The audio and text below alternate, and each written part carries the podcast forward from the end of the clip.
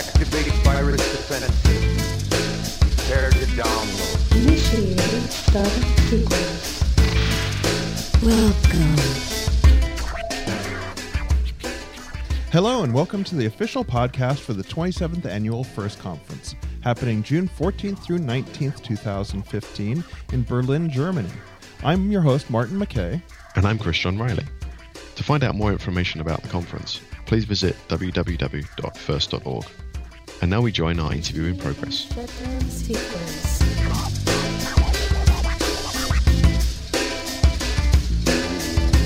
So, this is Martin and Chris. We're talking today to Mikko Hyppönen, who just gave the keynote on the second day of the FIRST Conference. And how are you doing today, Mikko? I'm doing excellent. It's been a really nice day here. I was surprised about the size of the audience. First, it's just becoming bigger and bigger every year, huh? Yeah, and luckily we had the um, BYOB last night, and so yeah, it could have been bigger possibly, and people could have possibly been a little bit more awake.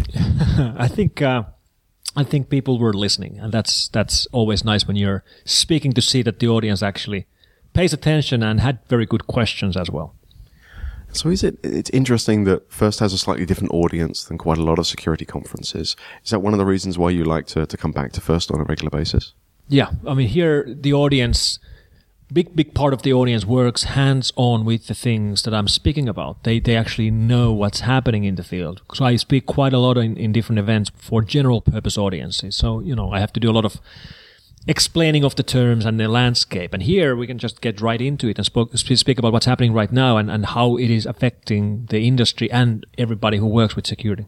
So the title of your talk was Securing the Future, and one of the things that you kept bringing up is Welcome to 2015. What is so special about 2015 to you? I mean, is it is it a pivotal year for us, for the internet, for the world? One thing that is changing right now is the way we do computing altogether. Of course, this has been happening for a couple of years already, but it's it's really at a key point right now, and that means that more and more, larger and larger part of the devices that we use look like computers, but actually are not computers. If you look at your smartphones or your tablets and compare what you can do with those to what you can do with your Mac or, or your PC, you can do almost exactly the same things with one big difference, which is if you are a programmer, you can program your computer. But you cannot run your own programs on your iPad, on your, your on your smartphone. So these devices are actually closer to PlayStations than to real computers. And it also means that very big part of computer users today are being turned from creators into consumers. And, and this is happening right now. So yeah, I think it's a, it's pivotal, if not pivotal year, it's pivotal time. But obviously, with the the lesser control um, the end users have over their devices, obviously, as a result, things are becoming more secure in that direction. If if you have very limited control over what you can install, what you can run, and where you can install those programs from, there's a benefit there for security. Absolutely, there is, and it's actually showing very well. And that benefit is clear to see from the fact that we have no malware problem on PlayStations or Xboxes either. So these devices are locked down, they're restricted. The same applies to our iPads and our devices. So yeah, we are in many ways becoming better with security. If you compare where we were 10, 15 years ago and where we are today, much, much larger amount of the devices we use are are secured eh, from the ground up because of the restrictions they have in place. But it is a big shift nevertheless, and I'm not really sure if we've understood all the implications this change from creators to consumers actually means. But another point you brought up is that we are not the consumers, we are the product in many of the instances. You talked about social media and how we're selling our privacy for access to Facebook, Twitter, this Google thing. Um, And it didn't have to be this way. Like when I set up the first website for, for our company in 1994, I remember having this discussion with the guys in the lab about the future of the web. I mean, this web is going to become big. It's so nice. It's easy to use. You can just click on pictures and it works. So we were discussing about how it will look like in the future. And, and we all agreed that there's going to be a lot of content online eventually, maybe even news online, maybe even weather reports will be online. Who says that we couldn't have movies on the web one day? So we were actually talking about that. But then we hit a brick wall about how are we going to fund all that? Like how are users going to pay for the content? Nobody's going to make content available for free. There has to be a way for users to pay. And we, we assume that browsers will have a button for paying. Like here's a button, I pay half a cent for the right to read this news article or two cents to read today's Dilbert. That's what we thought. That's how it could have ended up with, but we didn't end up with that. Instead, we ended up with this system where everything is being paid for by profiling the users and selling their profiles to advertisers. Well, do you think that if the average end user realized how much data is being collected and, and how things are being paid for through their own privacy um, and through advertising, do you think they would choose to pay for things? Or are we in a situation where a majority of people who use the internet don't care that they're sharing this information? They just want things for free. They just want things to be easy. They don't want to pay for everything individually. They just want everything at their fingertips without having to worry about it. We've already broken the internet. We've already taught everybody that everything on the internet is free. Everybody takes that for granted. They're not going to change their mind anymore. People are not going to start paying for content. They would rather pay with their privacy because that's the way they've learned how things work. And they might be creeped out about it, especially when they learn about, you know, the, the worst part of privacy breaches that, that these systems can bring them. But they're not going to change their behavior. People are apparently willing to give up their privacy for a for the right to watch cat videos for free from YouTube. and exactly how much privacy people are giving up was you kind of highlighted in a sc- sort of scary way looking at twitter looking at targeted ads looking that you can choose to send an ad to somebody within a hundred uh, with a 10 mile radius of a certain spot of a certain age range of a certain uh, financial capabilities i mean that's a lot of data Yeah, and it, it's especially.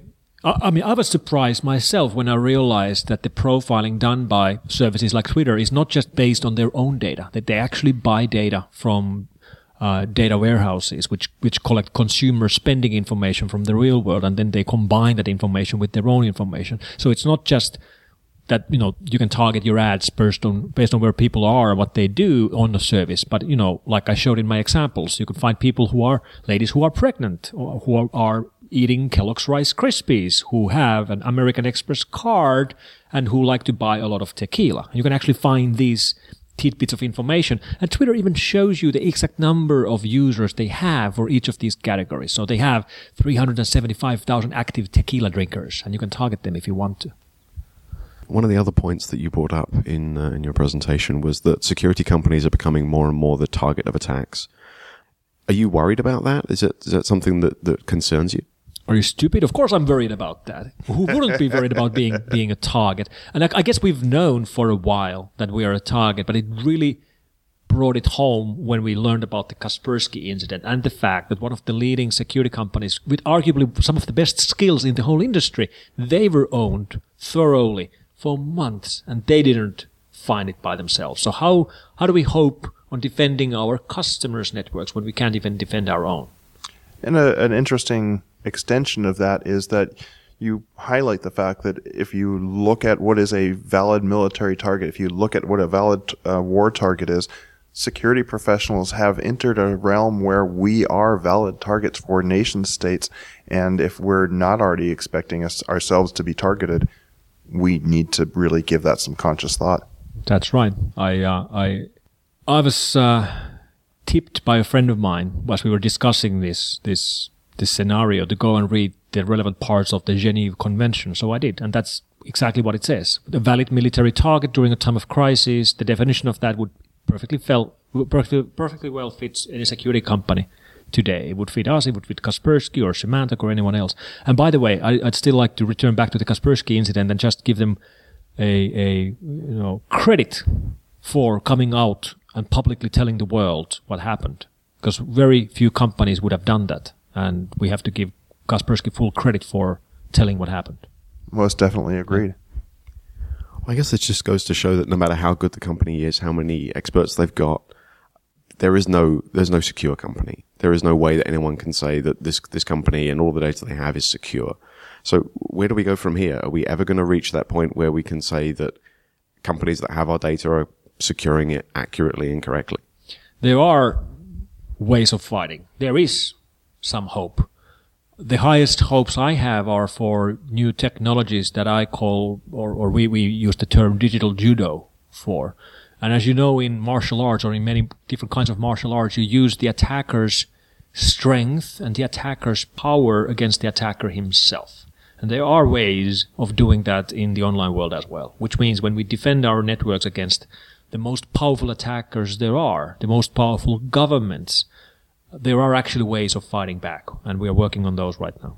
But we're still at a point where a Word document that's been infected, an AutoCAD document that's been affected is sent to a user, and that seems to be the most effective means of getting malware to a targeted system. Mm-hmm. Yeah, targeted attacks are still very large part of them are still done with email attachments. Of course, we have seen other mechanisms, including Tor exit nodes or web exploit kits or you know watering holes or USB sticks and and uh, or Trojanized hardware sh- sent to your target. Um, last year we learned about this conference after which the conference participants received a CD-ROM in mail with pictures from the conference and the CD-ROM had a targeted attack. So there are other ways of, of, of doing targeted attacks, which shows that some of the old mechanisms, including email attachments, might not be working as well as they used to. There's a lot more attack vectors nowadays. I mean, even you talked a little bit briefly about Internet of Things um, and the fact that we even now have to patch our light bulbs because of insecurities. God damn. Yeah. So, so we're, we're bringing more insecurities into our networks instead of learning from, from the past. And Internet of Things is a prime example of, of just jumping in without thinking about how we should secure things from the, from the ground up. And security is not a selling point for Internet of Things. When people go buying a fridge, they're not going to be thinking about security at all, which means when IoT companies build connected devices, security will always be an afterthought. It will always be a bolt on. It will always be lacking. And we are, we're going to, in that sense, we are going the wrong direction. In security, in, in many places, we are going to better direction. Like Windows is getting better in built-in security. Many of the vendors, which used to be awful, like Adobe or Oracle, are getting better. Devices are becoming more restricted, which means they're becoming more secure. But at the same time, more new devices, new kinds of devices are coming to the marketplace with security, which uh, leaves a lot to hope for. And with the Internet of Things comes a, whole range of privacy concerns that are above and beyond even the targeting that that social media has. Because now you can look at the physically what somebody was doing. Sure. You can look at their heartbeat. What were they doing at X time? And that gets scary too. It is scary. We are going to a scary future. So welcome to 2015. Well, uh, thank you very much for taking the time to chat with us, Mikko. Really appreciate it, and uh, hope to see you again next year at the first conference. All right. Thanks. Thanks, guys. Initiating shutdown sequence.